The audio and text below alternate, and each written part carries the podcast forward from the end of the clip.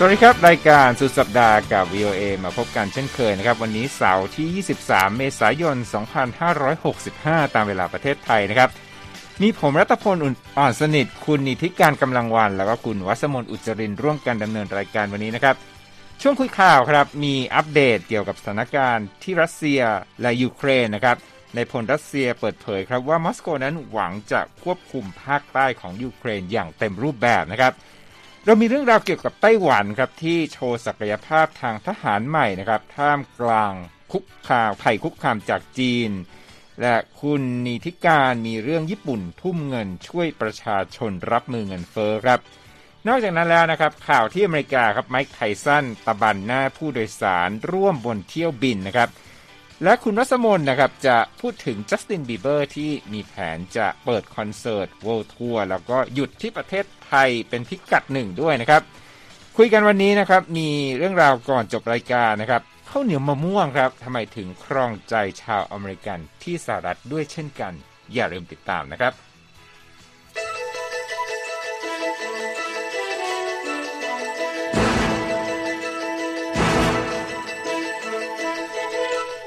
อ่าครับจะเริ่มที่เรื่องราวจากรัสเซียก่อนนะครับ ในพลรัสเซียนะครับกล่าวในวันศุกร์ว่ารัฐบาลมอสโกนั้นต้องการที่จะยึดครองดินแดนทางใต้ แล้วก็ทางตะวันออกทั้งหมดของยูเครนนะครับ เรื่องนี้เนี่ยเผยให้เห็นว่าแผนการลุกรานยูเครนของรัสเซียนั้น กว้างขวางกว่าที่มอสโกเคยยอมรับนะครับ หลังจากที่ความพยายามที่จะเข้ายึดครองกรุงเคียฟ นครหลวงของยูเครนในเดือนที่ผ่านมานั้น ไม่ประสบความสำเร็จนะครับ สำนักข่าวของรัฐบาลรัสเซียรายงานโดยอ้างคำพูดของรัสตัมมินเนคายเยฟนะครับ เป็นรองผู้บังคับบัญชากองกำลังส่วนกลางของรัสเซีย ที่ระบุว่ามอสโกนั้นตั้งใจที่จะยึดแคว้นดอนบาสทางตะวันออกของยูเครนทั้งหมด ซึ่งเชื่อมต่อไปยังคาบสมุทรไครเมียนะ แล้วก็เสริมด้วยนะครับบอกว่าจะยึดพื้นที่ทางใต้ของยูเครนนะ ที่จะเปิดทางให้เข้าสู่แคว้นแคว้นหนึ่ง ในสาธารณรัฐมอลโดวาที่มีการที่มีประชากรที่มีกลุ่มแบ่งแยกดินแดนที่สนับสนุนรัสเซียอยู่จำนวนมากด้วยเช่นกันนะครับถ้อยคำของนายทหารชั้นผู้ใหญ่ผู้นี้นะครับทำให้ทางกระทรวงกลาโหมของยูเครนเนี่ยออกมากล่าวครับว่า ข้ออ้างของรัสเซียที่ว่าการลุกรานยูเครนในครั้งนี้ไม่ใช่เรื่องความต้องการที่จะยึดครองดินแดนนั้นไม่เป็นความจริงนะครับ ประธานาธิบดีปูตินของรัสเซียนั้นเคยกล่าวว่ารัสเซียนั้นไม่มีความต้องการที่จะยึดครองเมืองใด ๆ ของยูเครนอย่างถาวรก่อนหน้านี้นะครับ ส่วนที่สวิตเซอร์แลนด์นะครับที่เจนีวาสำนักงานข้าหลวงใหญ่เพื่อสิทธิมนุษยชนแห่งสหประชาชาติบอกครับว่า ขณะนี้เนี่ยมีหลักฐานเพิ่มมากขึ้นนะครับ ว่ารัสเซียได้ก่ออาชญากรรมสงครามในยูเครนนะโดย มิเชลบัชเลตนะฮะข้าหลวงใหญ่เพื่อสิทธิมนุษยชนกล่าวว่ากองกำลังรัสเซียได้ทำการยิง และทิ้งระเบิดในพื้นที่ที่มีประชากรอาศัยอยู่ทำให้ประชาชนเสียชีวิต สร้างความเสียหายให้กับโรงพยาบาล โรงเรียน และสิ่งก่อสร้างของพลเรือนทั่วไป ซึ่งเป็นการกระทำที่อาจจะเข้าข่ายอาชญากรรมสงครามได้นะครับ องค์การสหประชาชาติกล่าวได้ว่ายูเครนนั้น เองนั้นก็ยังมีการใช้อาวุธโดยไม่เลือกปฏิบัติเช่นกันนะครับ ขณะที่ประธานาธิบดีปูตินก็ได้ประกาศว่ามาริอูโพซึ่งเป็นเมืองท่าของยูเครนนั้น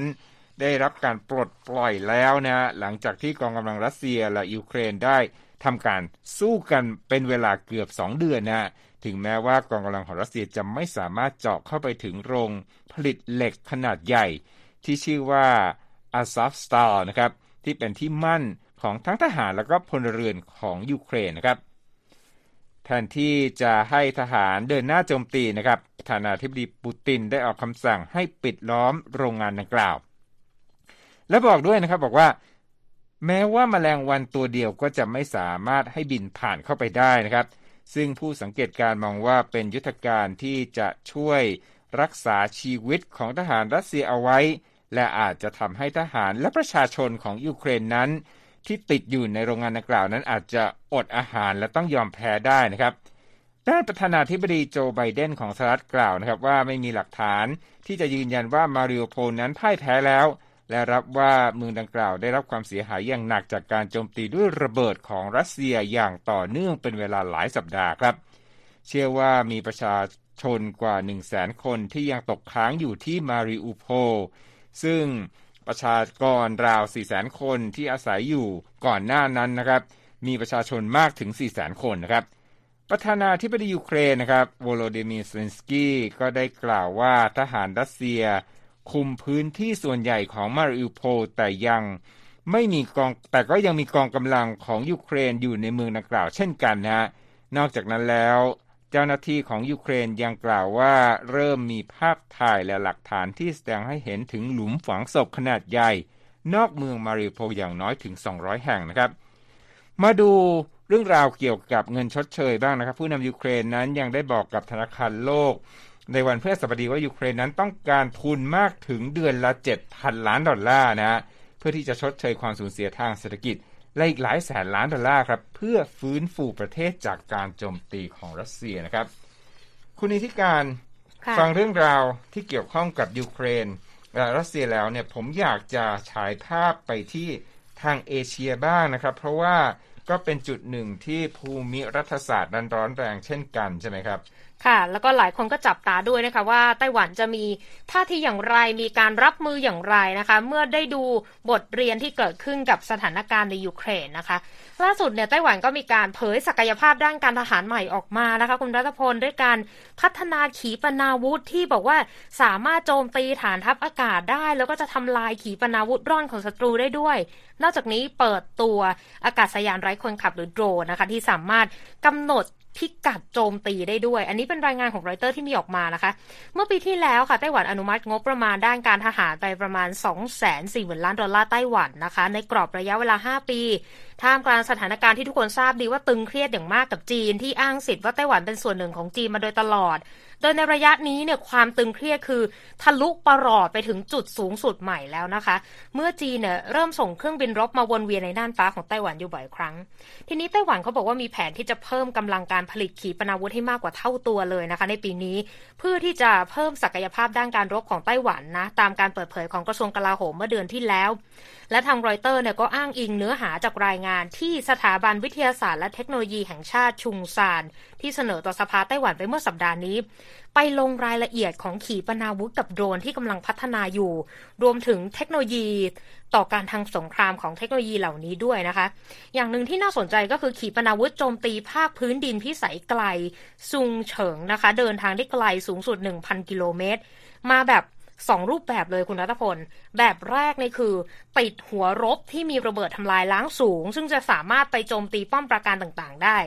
ส่วนอีกแบบหนึ่งคือกระจายกระสุนได้ แล้วก็เข้าจัดการฐานทัพอากาศได้ด้วยคุณรัตพล ครับน่าสนใจมากนะครับ มีข้อคิดเห็นจากนักวิชาการด้วยคุณนิติการ เป็นนักวิชาการจากหน่วยงานคลังสมองที่ไทเปนะครับ National Policy Foundation นะฮะ บอกกับรอยเตอร์ครับว่าขีปนาวุธดังกล่าวเนี่ยสามารถเดินทางไปไกลถึงกองบัญชาการ ยุทธศาสตร์ บริเวณภาคตะวันออกของกองทัพจีนได้นะครับ รวมทั้งถึงพิกัดที่ใกล้กับนครเซี่ยงไฮ้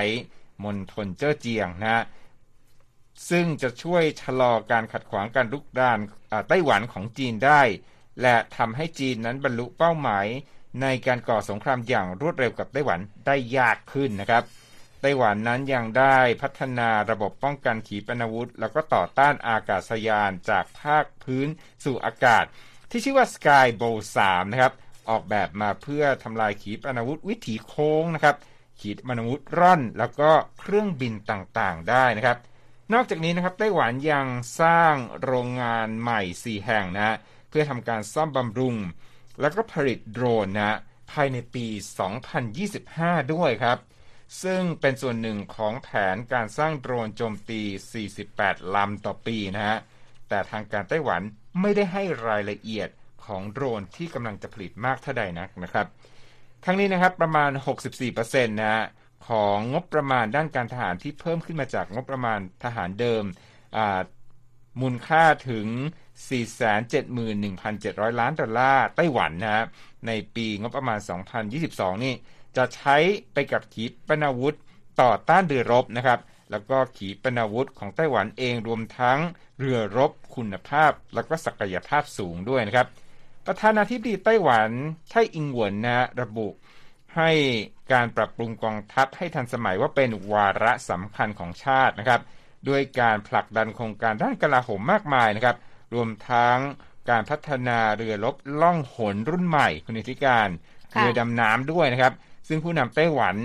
สนับสนุนแนวทางการพัฒนาเทคโนโลยีทางทหารชั้นสูงนะรวมทั้งอาวุธที่ยากต่อการทำลายล้างนะแล้วก็เพิ่มเรื่องความแม่นยำของการโจมตีพูดง่ายๆว่า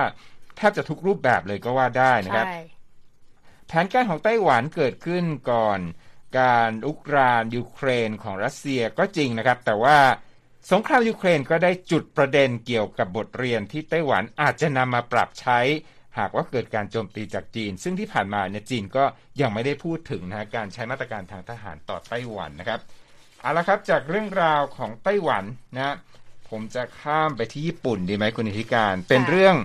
ปากท้องของชาวญี่ปุ่น ใช่ เป็นเรื่องที่หลายคนให้การสนใจอยู่เหมือนกันนะคะว่าตอนนี้เนี่ยข้าวยากหมักแพงภาวะเงินเฟ้อเราจะรับมือกันอย่างไร ตอนนี้ญี่ปุ่นมีมาตรการออกมาแล้วนะคะ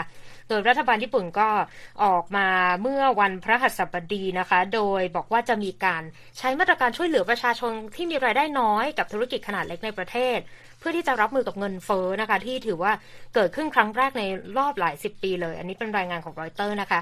นายกรัฐมนตรีฟูมิโอคิชิดะของญี่ปุ่นค่ะบอกว่ามาตรการช่วยเหลือเนี่ยจะแบ่งเป็นเฟสแรกก่อน เริ่มต้นในวันอังคารหน้านี้เลยนะคะ มีมูลค่า 1 ล้านล้านกับอีก5แสนล้านเยน ซึ่งมาตรการช่วยเหลือนี้เนี่ยส่วนหนึ่งคือจะให้เงินสดกับครอบครัวคือให้เงินเปล่าเลย 50,000 เยนนะคะเพื่อเป็นค่าดูแลบุตรคือลูกคนหนึ่งเอาไป 50,000 เยนนะคะ ถ้ามีลูกเยอะก็เพิ่มตามจำนวนแต่ว่าให้ครั้งเดียวจบ นอกจากนี้นะคะจะให้เงินอุดหนุนกับผู้ค้าส่งเชื้อเพลิง เพราะว่าก็เป็นส่วนหนึ่งที่ ทำให้เกิดเงินเฟอ้อสูงขึ้นในญี่ปุ่นด้วยเช่นกัน ทีนี้รายงานของร่างงบประมาณเนี่ยบอกว่า ส่วนหนึ่งจะกันเป็นมาตรการฉุกเฉินเร่งด่วน ส่วนที่เหลือเนี่ยจะใช้ในการลดผลกระทบ จากต้นทุนเชื้อเพลิงที่เพิ่มขึ้น รวมถึงราคาสินค้าที่พุ่งสูงในประเทศ นอกจากนี้ก็จะกันงบอีก 1 ล้านล้านเยนนะคะ ในการพยุงราคาเชื้อเพลิง ในช่วงเดือนมิถุนายนจนถึงเดือนกันยายนของปีนี้ด้วย ทีนี้ ทางเลขาพักโคเมโตะนะคะ ที่เป็นพันธมิตรของพักรัฐบาลเนี่ยเพิ่มเติมว่างบประมาณช่วยเหลือจริง ๆ แล้วเนี่ยจะมีมูลค่าถึง 2 ล้านล้านกับอีก7แสนล้านเยน หรือประมาณ 21,000 ล้านดอลลาร์ทีเดียว ซึ่งบอกว่าเป็นเรื่องที่ไม่คาดคิดกันมาก่อน แต่ว่าก็ต้องรอความเห็นชอบจากสภาในเดือนพฤษภาคมนี้นะคะ แต่ในมุมมองของนักเศรษฐศาสตร์อาวุโสค่ะ จาก d a i w a Securities บอกว่าพัก LDP เนี่ยอาจจะเจอแรงกดดันจากพักพันธมิตรให้ออกงบประมาณเป็นในแนวการช่วยเหลือทางการคลังให้กับประชาชนมากกว่าที่จะดึงงบด้านการเงินออกมาช่วย ซึ่งสะท้อนว่าการใช้เครื่องมือการคลังเพื่อลดภาระของครัวเรือนเนี่ยน่าจะเป็นจุดประสงค์หลักของทางรัฐบาลญี่ปุ่น แทนที่จะเอามาตรการด้านการเงินมาใช้ หรือว่ามาแทรกแซงค่าเงินเยนที่ตอนนี้ อ่อนค่าหนักสุดแล้วในรอบ 20 ปีนะคะ แต่หลายคนก็จับตาว่า มันไม่ใช่แค่การแก้ปัญหาเงินเฟ้อในระยะสั้นเพียงอย่างเดียว เพราะว่าอย่าลืมว่าญี่ปุ่นเนี่ยมีปัญหาเรื่องภาระหนี้สาธารณะที่เรียกว่าสูงกว่า 2 เท่าของ GDP ประเทศอยู่แล้ว ก็ต้องรอติดตามกันนะคะ ว่าญี่ปุ่นจะมีการงัดมาตรการอะไรออกมาเพิ่มเติมอีกค่ะ ครับ ขอบคุณมากครับ คุณอิทธิการครับ ผมจะมาอีกเรื่องหนึ่งนะฮะเป็นเรื่องที่เกี่ยวข้องกับความรุนแรง ก็อยากจะให้คนที่ซอฟๆนะครับ อย่างคุณวัสมนเนี่ยเล่าถึงเรื่องนี้นะเป็นเรื่อง การดวลกำปั้นนะฮะของอดีตแชมป์เฮฟวีเวทเลยทีเดียวนะเรื่องราวเป็นอย่างไรบ้างครับจะว่าเป็นดวลกำปั้นหรือเปล่าอันนี้ก็ไม่แน่ใจนะคะ เพราะว่าเหมือนกับว่าจะเป็นการรัวกำปั้นจากฝ่ายเดียวค่ะ เรื่องนี้ก็เกิดขึ้นเมื่อวันพฤหัสบดีค่ะ ตามเวลาอ่าท้องถิ่นของที่อ่านครซานฟรานซิสโกนะคะ ที่รัฐแคลิฟอร์เนียค่ะ ก็ทางตำรวจค่ะได้สอบสวนค่ะ เหตุที่เป็นชื่อที่หลายคนน่าจะคุ้นกันนะคะ ไมค์ไทสันค่ะ อดีตแชมป์มวยรุ่นเฮฟวีเวทก็ได้ชกหน้าผู้โดยสารบนที่นั่งชั้นหนึ่งของเครื่องบินในสนามนานาชาติที่สนามบินที่นครซานฟรานซิสโกค่ะคลิปวิดีโอเนี่ยที่ได้รับการเผยแพร่โดยสื่อออนไลน์ TMZ นะคะ ก็เผยให้เห็นว่าไทสันได้โน้มตัวผ่านทางเบาะที่นั่งไปทางด้านหลังค่ะชกศีรษะชายที่ไม่ทราบชื่อคนหนึ่งค่ะยกชกหลายครั้งเลยจนกระทั่งเลือดออก ซึ่งค่ะคลิปนี้นะคะ ทาง TMZ ค่ะ ก็บอกว่าถูกบันทึกบนเครื่องบินของสายการบิน JetBlue ที่จะมุ่งหน้าจากนครซานฟรานซิสโกไปที่รัฐแคลิฟอร์เนียค่ะทั้งนี้นะคะ ตัวแทนของไทซันค่ะ ก็ได้อีเมลบอกกับทางสำนักข่าว AP ว่าไทซันประสบเหตุบนเที่ยวบินกับผู้โดยสารที่ก้าวร้าวค่ะ โดยผู้โดยสารคนดังกล่าวเนี่ยได้เริ่มคุกคามเขาแล้วก็เคลื่องขวดน้ำมายังอดีตช้ำมวยผู้นี้นะคะ ขณะที่เขาอยู่บนที่นั่งบนเครื่องบินค่ะ ทั้งนี้นะคะคลิปคลิปวิดีโอดังกล่าวเผยว่าก่อนเกิดเหตุครั้งนี้นะคะชายคนดังกล่าวค่ะยืนอยู่บริเวณเหนือที่นั่งของไทสันค่ะ แล้วก็โบกแขนแล้วก็พูดอย่างออกท่าทางเหมือนออกรสชาติขณะที่ไทสันนั่งอยู่เงียบๆค่ะ ครับเจ้าหน้าที่ระบุครับว่าตำรวจที่ซานฟรานนะฮะเข้าถึงพื้นที่หลังจากที่ได้รับการแจ้งเหตุทะเลาะวิวาทนะฮะเมื่อวันพุธเวลาประมาณสี่ทุ่มตามเวลาท้องถิ่นนะครับบนเครื่องบินผู้โดยสารภายใน ของประเทศที่สนามบินซานฟรานซิสโกนะฮะทางตำรวจนะระบุในแถลงการเมื่อวันพฤหัสบดีนะครับว่าเจ้าหน้าที่ได้ควบคุมตัวบุคคลสองคนที่คาดว่ามีส่วนร่วมกับเหตุการณ์ดังกล่าว โดยบุคคลหนึ่งนะได้รับการรักษาอาการบาดเจ็บที่ไม่รุนแรงมากณที่เกิดเหตุนะครับ และบุคคลดังกล่าวก็ได้ให้ปากคำเกี่ยวกับตำรวจเพียงเล็กน้อยนะ บุคคลทั้งสองนะถูกปล่อยตัวขณะที่ยังมีการสืบสวนเพิ่มเติมต่อไปนะครับ เพื่อใครที่เกิดไม่ทันไม้ไทสันนะครับ ตอนนี้อายุ 55 ปีแล้วนะครับ หลังจากที่ต่อยมวยนะแล้วก็แขวนกำปั้นเป็นที่เรียบร้อยก็ประกอบอาชีพนักแสดงนะใครเคยดูหนังหลายเรื่องอาจจะเคยเห็นนะ Hangover นี่ก็ไปปรากฏตัวในเรื่องนั้นนะ แล้วก็เป็นนักจัดรายการพอดแคสต์นะฮะมีธุรกิจสายเขียวด้วยนะ ธุรกิจ กัญชานะ แล้วก็สื่อ SF Gate ในรายงานว่า เขาไปอยู่ที่ซานฟรานซิสโกครั้งนี้เนี่ยก็เพื่อที่จะประชาสัมพันธ์ผลิตภัณฑ์ไทสันไทสัน 2.0 ซึ่งเป็นผลิตภัณฑ์ที่เกี่ยวข้องกับกัญชาด้วยนะครับ นั่นก็เป็นเรื่องราวจากซานฟรานซิสโกนะครับ กลับมาที่ไทยนะฮะก่อนที่เราจะเข้าสู่ช่วงคุยข่าวกัน จัสตินบีเบอร์เนี่ยมีทัวร์ที่เอเชียนะใช่ค่ะแล้วก็มีอัปเดตด้วยใช่ไหมว่า แย้มพรายอะไรบางอย่างที่เกี่ยวข้องกับไทยค่ะข้อข้ออ่าตัวข้อความที่ย้ำพรายมานี่นะคะ ก็เรียกว่าอ่าเขียนว่า next stop Bangkok stay tuned มีข้อความมาแค่นี้ค่ะ โดยข้อความดังกล่าวเนี่ยเปิดเผยโดยบริษัท AEG Presence Asia ค่ะ ซึ่งเป็นบริษัทที่จัดทัวร์คอนเสิร์ต Justice World Tour ของ Justin Bieber นักร้องชาวอเมริกันชื่อก้องโลกวัย 28 ปีคนนี้นี่เองค่ะ ข้อความก็มีบอกเท่านั้นนะคะ ตอนนี้ก็ยังไม่ทราบกันค่ะว่า จะมาที่ตรงบริเวณไหนของกรุงเทพหรือว่าจะมาช่วงประมาณวันที่เท่าไหร่นะคะ แต่ที่แน่ๆค่ะ ตอนนี้ Belieber หรือว่ากลุ่มแฟนคลับของ Justin Bieber ที่กรุงเทพนะคะ ตอนนี้ก็เรียกได้ว่า มีเป็นการรอคอยอย่างมีเป้าหมายมากขึ้น หลังจากที่ก่อนหน้านี้ค่ะ ก็ได้รอคอยกันมาเป็นเวลา 9 ปีแล้ว เพราะว่าครั้งล่าสุดนะคะ ที่จัสตินบีเบอร์ได้มาทำกับการแสดงที่กรุงเทพค่ะ ก็คือเมื่อปี 2013 ค่ะ ตอนนั้นก็คือมาอ่าเป็นมาแสดงคอนเสิร์ต Justin Bieber Believe Tour Live in Bangkok นะคะทั้งนี้นะคะถึงจะยังเป็นการไม่ได้เปิดเผยค่ะว่าสถานที่แล้วก็วันเวลาการจัดคอนเสิร์ตที่แน่นอนจะเป็นเมื่อไหร่นะคะ แต่ว่าทั้งนี้ค่ะบีเบอร์ก็ได้มีกำหนดการแสดงในเอเชียค่ะ ทั้งมาเลเซีย อินโดนีเซีย แล้วก็ญี่ปุ่นนะคะ ในช่วงเดือนตุลาคมถึงพฤศจิถึงเดือนพฤศจิกายนนี้ค่ะ ก็ต้องติดตามกันดูต่อไปนะคะว่าชาวไทยเนี่ยจะได้อ่าชมคอนเสิร์ตของจัสตินบีเบอร์ที่กรุงเทพภายในปีนี้กันหรือเปล่า ก็ต้องติดตามกันต่อไปค่ะ ครับขอบคุณมากเลยครับ คุณวัสมนครับ คุณผู้ฟังกำลังอยู่ในรายการทุกสัปดาห์กับ VOA นะครับ พักสักครู่ครับ เรายังมีข่าวสารที่น่าสนใจรออยู่ครับ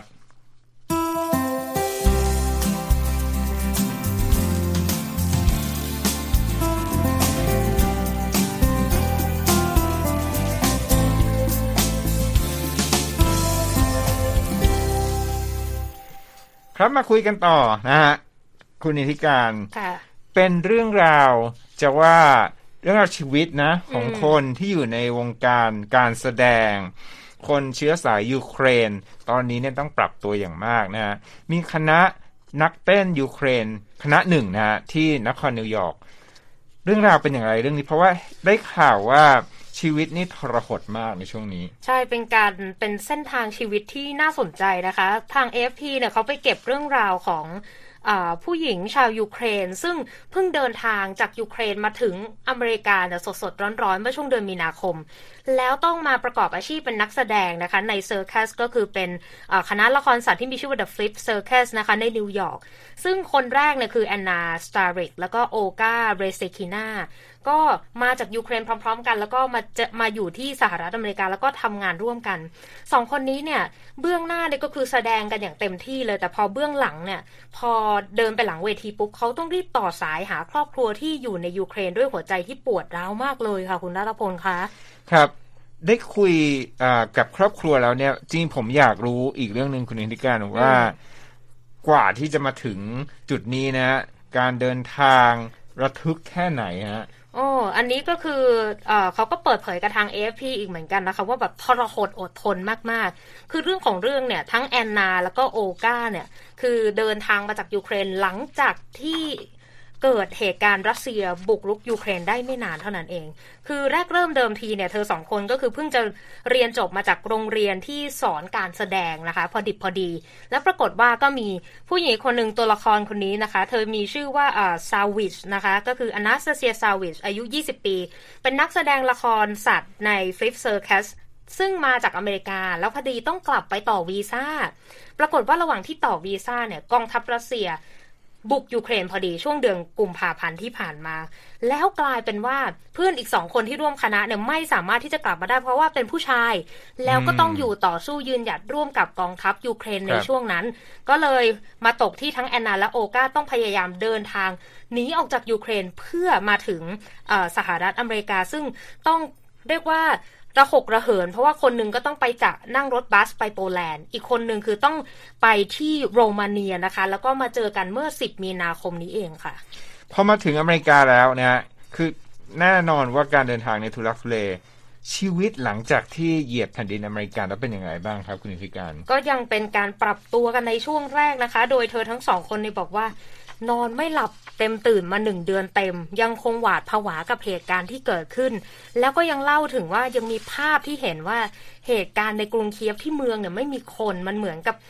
หนังสยองขวัญเลยไม่มีคนไม่มีรถไม่มีกิจกรรมอะไรทางสังคมเลยนะคะ พอมาถึงเมื่อ 10 มีนาคมที่ผ่านมาเนี่ย เธอก็เหมือนกับรู้สึกผิดขึ้นมาแทนว่าทำไมเธอต้องเป็นคนที่ทิ้งครอบครัวเอาไว้ข้างหลัง แต่ครอบครัวของพวกเธอก็บอกว่า ไปซะ เพราะว่าการที่อยู่ที่นี่ก็คือไม่สามารถที่จะช่วยอะไรได้ค่ะ อืมครับก็เป็นเรื่องราวที่น่าสนใจแล้วก็ สำหรับผมนะรู้สึกว่าเป็นชีวิตของคนวงการการแสดงที่จับใจมากนะครับค่ะเอาละครับจะปิดรายการวันนี้นะด้วยเรื่องราวจะเป็นควันหลงหรือเปล่า แต่ผมก็ยังร้อนๆอยู่นะ เรื่องข้าวเหนียวมะม่วงจากน้องมิลิทที่เวทีโคเชล่าในรัฐแคลิฟอร์เนียนะคุณรัศมนเนี่ยเกือบจะใช้เวลาหลายวันนะในอาทิตย์ที่ผ่านมา รายงานข่าวนะ ไปเจอผู้ค้ามะม่วงไปที่ร้านอาหารไทยไปคุยกับลูกค้าต่างๆ สั้นๆก็คือว่ากระแสของมิลลิบนเวทีเนี่ยทำให้พ่อค้าแม่ขายเนี่ย ขายมะม่วง ขายข้าวเหนียวมะม่วงได้อย่างดีขึ้นอย่างชัดเจนนะเขาว่าไงกันบ้างในเรื่องยอดขายคุณวัสมน ก็ทางเรานะคะก็ได้ติดต่อกับทางผู้ประกอบการทั้งที่นครลอสแองเจลิสที่อยู่ทางด้านฝั่งตะวันตกของสหรัฐ แล้วก็ได้ไปพูดพูดคุยกับเจ้าของร้านอาหารไทยที่อยู่ที่รัฐเวอร์จิเนียที่อยู่นั้นฝั่งตะวันออกด้วยค่ะ โดยทั้งสองฝั่งเนี่ยก็จะมี feedback ที่ค่อนข้างจะต่างกันเล็กน้อย เพราะว่าที่นครลอสแองเจลิสเนี่ยเป็นย่านที่มีไทยทาวน์เป็นชุมชนคนไทยที่ใหญ่ที่สุดในสหรัฐเลย ย่านนี้ค่ะแน่นอนว่าเขาก็บอกว่ามียอดขายมะม่วงเพิ่มขึ้นจริงอันนี้คือ confirm โดยคุณวิมวิภาชัยอุ่นนะคะ เป็นเจ้าของธุรกิจขายส่งผลไม้ที่นครลอสแองเจลิสค่ะ ก็บอกว่ามีออเดอร์สั่งเพิ่มขึ้นมานะคะ ต้องเอาไปส่งก่อนกำหนดปกติค่ะ แล้วก็ถ้าเป็นยอดขายมะม่วงในช่วงปกติเนี่ยนะคะ ก็จะมียอดสั่งประมาณสัปดาห์ละ 30 ลัง ลังละ 12ถึง14 ลูก ก็จะมียอดสั่งตลอดฤดูเนี่ยประมาณ 600ถึง700 ตลอดฤดูกาลค่ะ แต่ว่าอย่างไรก็ตามเนี่ยค่ะ ทางด้านเจ้าของกิจการร้านอาหารไทยทางด้านเวอร์จิเนียที่อยู่ใกล้ๆกับออฟฟิศเรานี่เอง บอกว่าด้วยความที่แถวเวอร์จิเนียเนี่ยจะเกาะกลุ่มเจาะกลุ่มลูกค้าไม่ได้เน้นแต่คนไทย แต่ว่าเจาะกลุ่มลูกค้าที่หลากหลาย ก็บอกว่าปกติข้าวเหนียวมะม่วงเป็นของหวานที่สุดปังอยู่แล้ว อันนี้ชื่อเหมือนอันนี้ใช้คำเดียวกับชื่อเพลงของมิลลี่นะคะ สุดปังขายดีอันดับหนึ่งอยู่แล้วค่ะ ตอนนี้ก็บอกว่ายังไม่ได้สัมผัสถึงกระแสของข้าวเหนียวมะม่วงที่เพิ่มขึ้นอย่างเห็นได้ชัดมาก แต่บอกว่าการที่มิลลี่เนี่ยได้ทานข้าวเหนียวมะม่วงบนเวที Coachella ก็ทำให้ข้าวเหนียวมะม่วงเนี่ยเรียกว่าอ่าเป็นที่ทำให้ทำให้เป็นที่มองเห็นของชาวต่างชาติได้มากขึ้นบนเวทีอ่าการแสดงระดับโลกค่ะ ครับเอาละคำถามสุดท้ายแล้ว คุณวัสมนเห็นว่าไปคุยกับลูกค้าที่เป็นชาวอเมริกัน หรือว่าเป็นชาวต่างชาติด้วย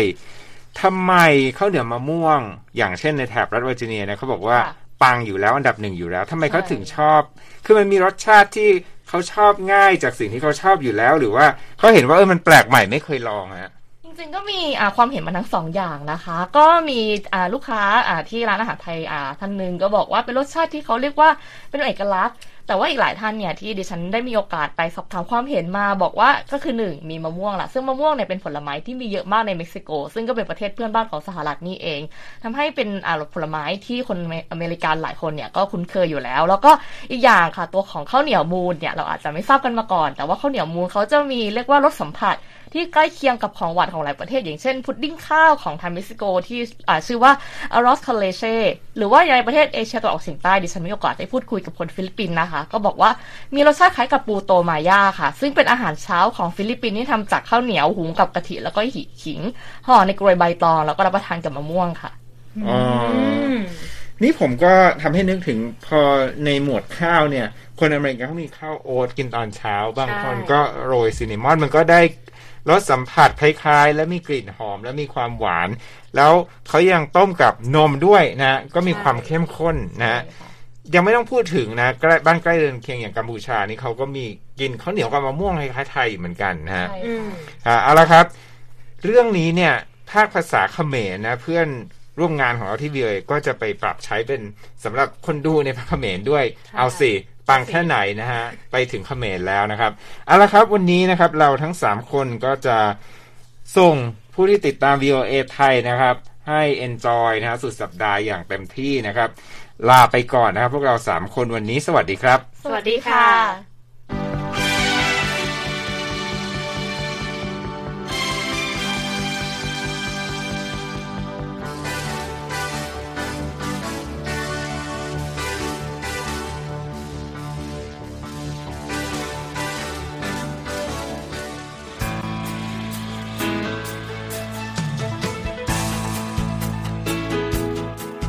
ครับและที่จบไปก็คือรายการจาก Voice of America ภาคภาษาไทย หากคุณผู้ฟังต้องการฟังรายการในวันนี้อีกครั้ง สามารถเข้าไปได้ที่เว็บไซต์ voa thai com และคลิกที่โปรแกรมของเราครับ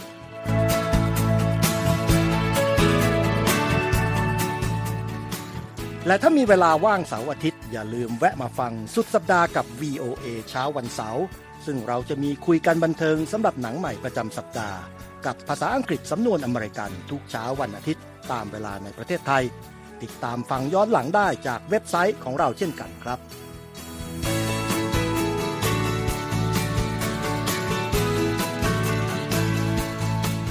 และสำหรับคุณผู้ฟังที่ชอบเรียนรู้ภาษาอังกฤษ ตอนนี้เรามีคอลัมน์พิเศษ Let's Learn English ซึ่งเปิดโอกาสการเรียนรู้และฝึกทักษะภาษาอังกฤษ ในรูปแบบที่ถูกออกแบบโดยผู้เชี่ยวชาญตามมาตรฐานการศึกษาของอเมริกา เพื่อให้เนื้อหาเหมาะสมสำหรับผู้เริ่มเรียนภาษาอังกฤษ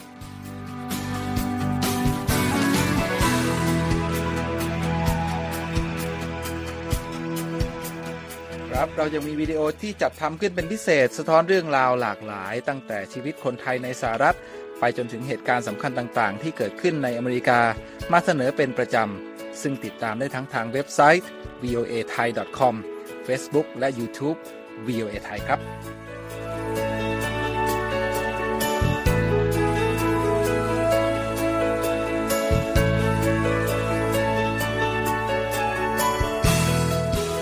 ไม่ใช่แค่นั้นนะคะ เรายังมี Facebook Live ให้ชมการออกอากาศสดจากกรุงวอชิงตัน